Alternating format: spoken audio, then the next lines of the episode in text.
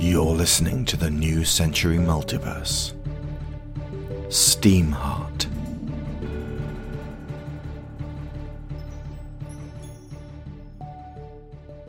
Chapter 17 Winds of Virginia. Butler. In Indianapolis, we finally found a city that had not only not fallen to the Wendigo, but was actually doing pretty well for itself. Leaving Steamheart at the military barracks, the seven of us strolled down East Washington Street, breathing in the warm evening air, simply glad to not be traveling for a moment. One thing I have not yet gotten over is how the cities feel with too few people in them. Eleven years ago, before the Wendigo hit, Indianapolis had a population of nearly 50,000, with the corresponding homes and businesses to meet those numbers. Now, there's barely 5,000 across the whole area. And yet, they tend to flock together for safety, so you'll get sections of the cities that are lively and populated, and then what feel like ghost towns further out, shrouded in darkness as night falls. These places are far more vulnerable to attacks from the Wendigo, and we've seen patrols of militia roaming from marketplace to the edge of inhabitation as the people protect themselves. I only wish we had this much free space in Washington, which has quickly become either the most desirable place to live in America for the protection the military affords, and, conversely, for some folks, the least. Harry walked at the back, and I made sure to keep an eye on her, forever having to keep the other one on James.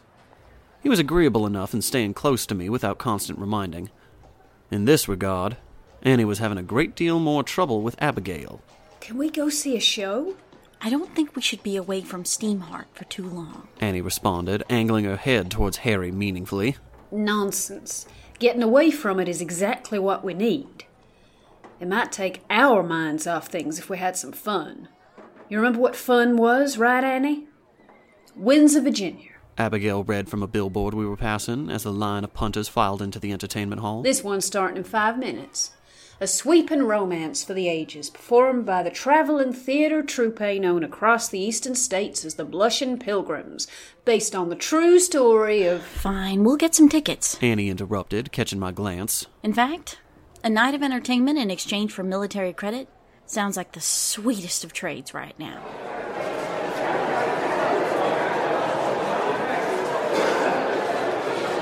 As we took our seats, Annie pulled out a Vox tube.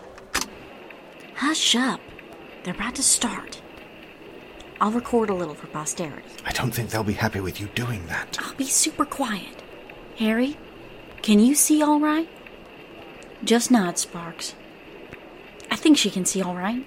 There was a time in years now gone that chivalry and gentlefolk prevailed.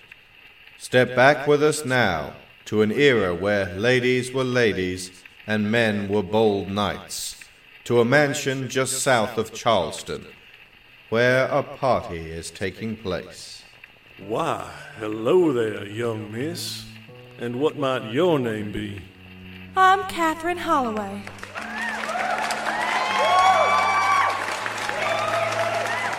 What? Holloway. Then this here debutante ball is all yours. What brings you to the back porch all on your lonesome? I just got so swept up in the majesty and hullabaloo, I had to take myself away. Or else I'd scream. You don't want to go back in and take your pick of the gentlemen there? I shall do so when I choose. I want to marry a fine young soldier. Well, aren't you a box of fireworks? My name is Preston Beauregard, and I happen to be a fine young soldier. We'll see about that. Care to dance? Miss Holloway, I'm supposed to ask you that. Ha! Is this what I think it is? I believe so. Shh. I want to hear how it goes. The tide of war had swept the nation, leaving men broken in body and women broken in spirit. Oh, Preston. Tell me the ravages of battle haven't taken you from me completely. Say something. Not a word. I shall wait. I'll wait with you, and I'll marry you as I promised, my dear one. I'm a lady of my word. But as God is my witness, I shall not give up. In the years following, the Wendigo stalked our land, bringing with it new dangers. As so many fled west, some remained, refusing to abandon their land and national pride.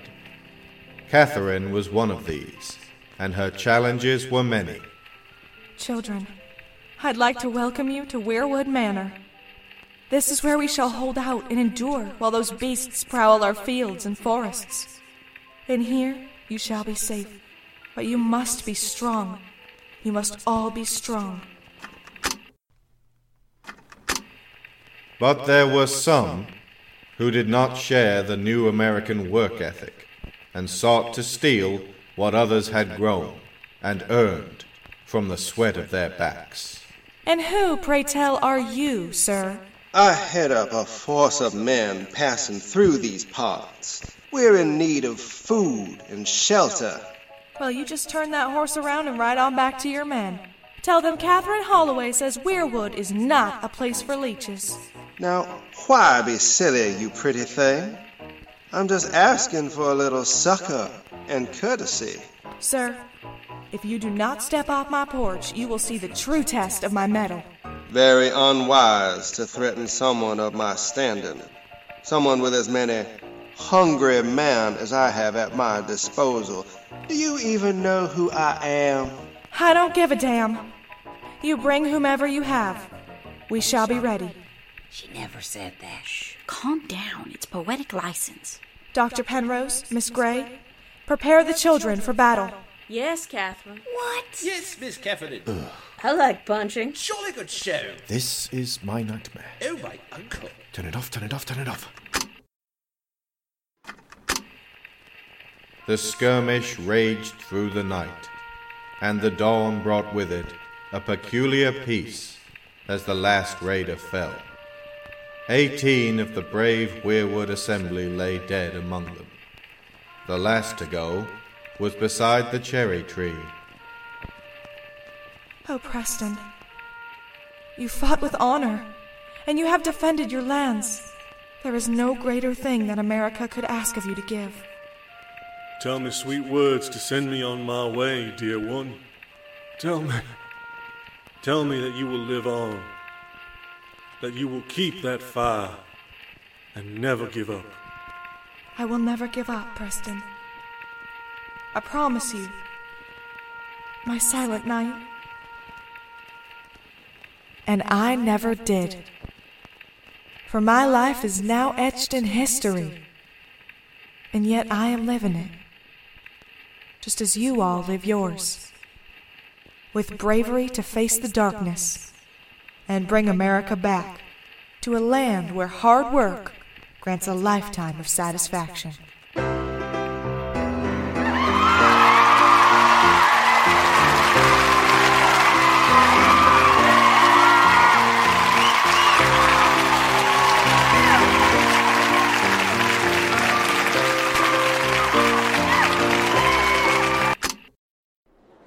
That was amazing. It did turn out pretty well. It was definitely more accurate than I expected. Yeah, as shameless propaganda goes, it passed the time.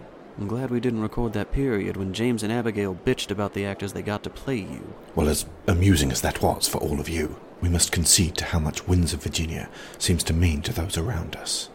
That's right. Harry? The cartographer's handbook. This this new story. People like it. They did some good.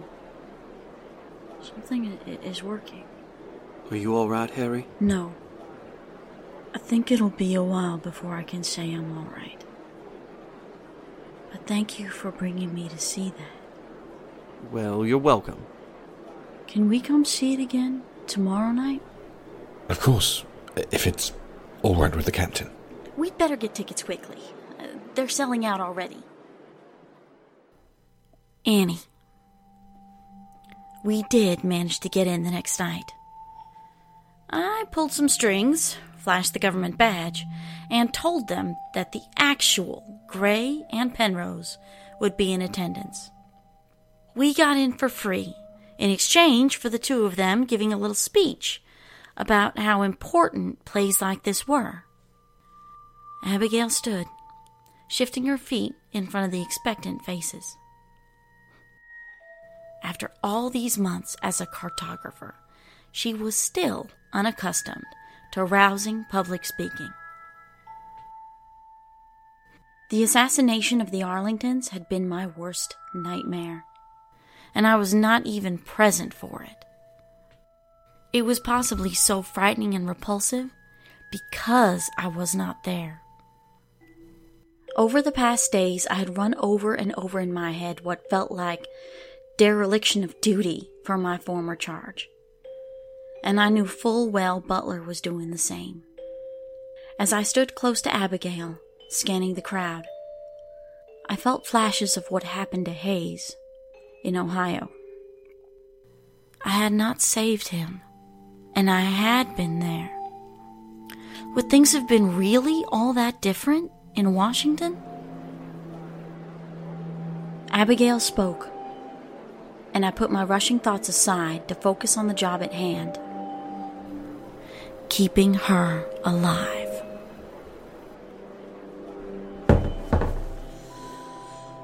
Thank you, thank you. As most of you will have heard by now, Thomas and Sarah Arlington, authors of the book in which this story was first printed, and directors of the National Intelligence Agency, were shot dead several days ago in Washington. What you might not know, however, is the woman who replaced Thomas this morning. I have here with me her first communique with us, and I want to read part of it to you now. She says this is a position requiring the utmost dedication, forging towards an ideal future. In the pursuit of that ideal, compromises must be made from time to time, otherwise, leadership becomes rigid. However, on the things that really matter fairness, justice, protection of those who need it those values should remain unyielding. I'm now working with Arlington's daughter, Truth, to ensure that the legacy of her parents is maintained. We all lost something on the day they died. Great leaders, great minds. But what cannot be taken away, no matter how many bullets, no matter the hate, is their inspiration, their example. And I intend to follow it. Signed, the new director of the National Intelligence Agency, Catherine Holloway.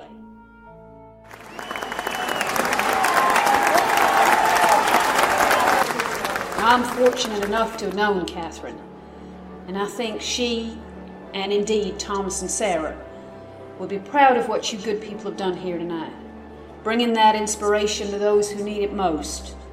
You keep doing what you're doing. Thank y'all.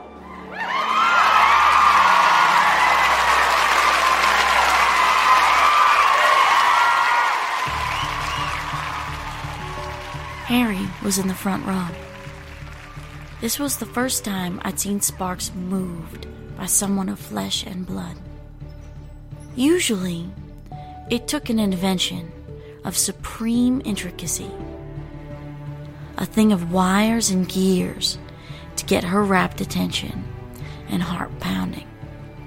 I felt a swell of pride in my breast for what Abigail had achieved. A few days after that, while she wasn't back to her perky, dreamy self, Harry had returned to a state of alertness and fired up Steamheart on her own before busying herself with some much needed repairs. It would soon be time to begin the long journey west to Missouri. The Pilgrims had succeeded in bringing Harry back to us, and in doing so, had set a fire at our feet.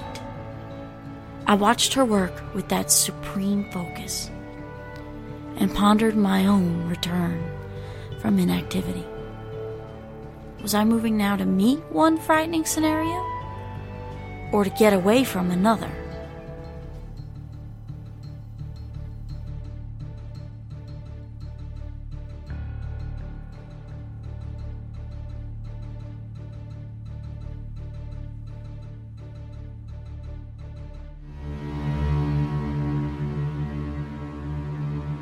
You have been listening to episode 17 of Steamheart Winds of Virginia, written and directed by Alexander Shaw.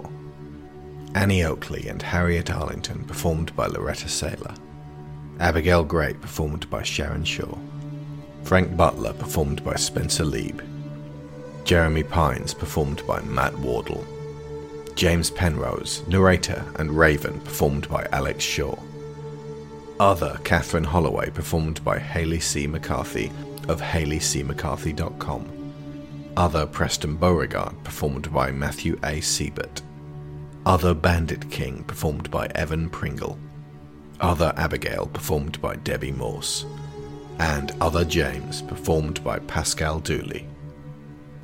Where the West Begins, composed by Ferenc Hegedus of Shockwave Sound. Canon in D major, composed by Johann Pachelbel. Stoic Morning, The Bandit, Gramophone Taps, Heroic Reception, Cowgirl, Prospector Theme, and Ossuary.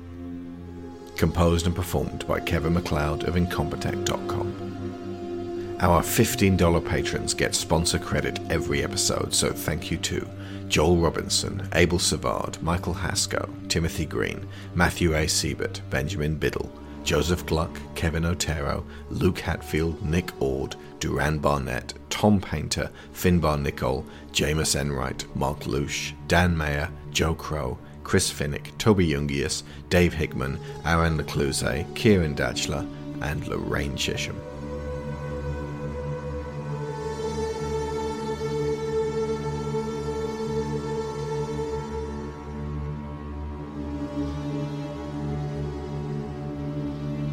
This chapter was clearly inspired by the episode of Avatar The Last Airbender named The Ember Island Players. I owe a great debt of inspiration to the creators of that show, including Bryan Konietzko and Michael DiMartino, along with everyone else who brought us into that stunning world. You don't have to look too hard through the New Century multiverse to find elements touched by the Four Nations. If for some reason you've never seen it, remedy that today.